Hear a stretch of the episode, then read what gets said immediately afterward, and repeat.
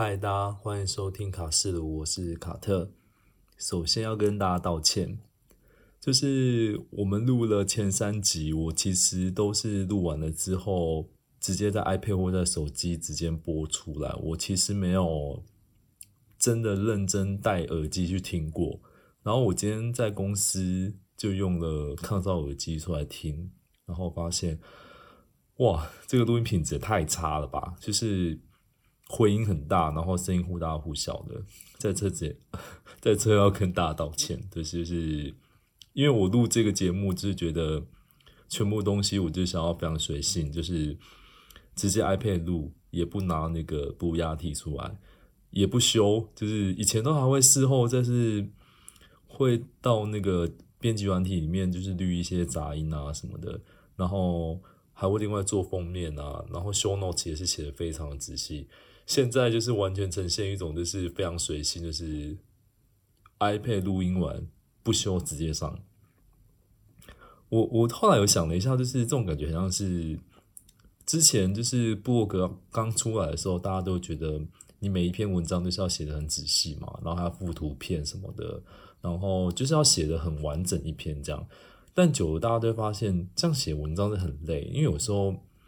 你你其实只是想要讲一两句话，但是写成一篇好像不太够，但是只讲一两个字，就是一两段话，好像又有点太简略，所以后来才会有像 Twitter 啊、扑浪这种就是微网字的出现。所以我后来觉得，现在录 Podcast 应该也会分变成这种路线嘛，就是。像我可能就是一些比较完整、比较长、有来宾的那种内容，我就会放到人生试运那边去。那像现在这种讲干话、讲废话的，然后完全就是心血来潮想说讲个话的这一种，我就会放到卡斯鲁这里。然后还要跟大家道歉，另外一件事情是，就是本人咬字没有很清楚。其实录卡斯鲁的时间。蛮长都会是在晚上刷完牙，然后我带着维持器的状况，所以就是如果有矫正带维持器的人，应该可以理解那种，你你牙齿上套着维持器，其实咬字没有办法非常的清楚，因为你的舌头跟牙齿中间就会有一层隔阂，就是你没有办法咬的很清楚。当然，这个也跟我本人其实本来咬字都不清楚有很大的关系啊。就是，呃，我有一个朋友，就是《人生试营运》第四集的科科，他之前曾经跟我说过，他觉得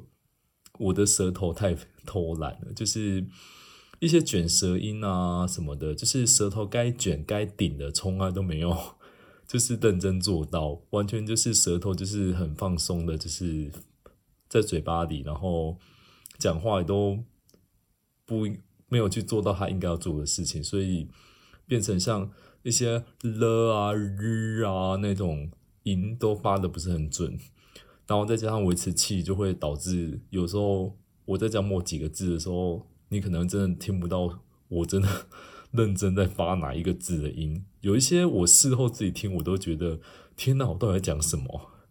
那。如果大家想要听比较正常版本的话，去听人生试营运。那卡斯鲁就不要要求这么多啦。我在家录，我真的也没办法录的那么好啦。就是嗯，我没有花很多时间来做这个这个节目。照这样讲会不会大家都不想听这节目？但这个节目比较像是比较 real 的我这样。好啦，大家下次见，拜。